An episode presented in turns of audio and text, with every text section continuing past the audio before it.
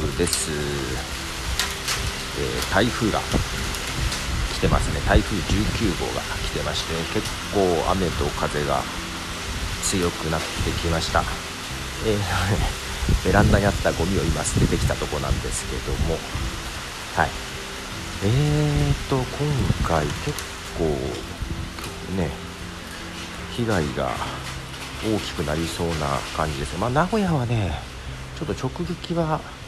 えー、避けられた感じで少しそれて、えー、まだましですが、えー、静岡とかね関東の方が結構直撃になりそうだということであのねガイド地区の方はお気をつけいただきたいなと思いますが、まあ、とはいえ名古屋も結構風強くなってきましたね。はい。まあ、今日はもう電車とかももう止まっておりますしなんだろう最近ねこの計画運休みたいなのがありますがまあその方がいいね、まあ、諦めて予定調整できるからね。で明日はもうすっかり晴れて、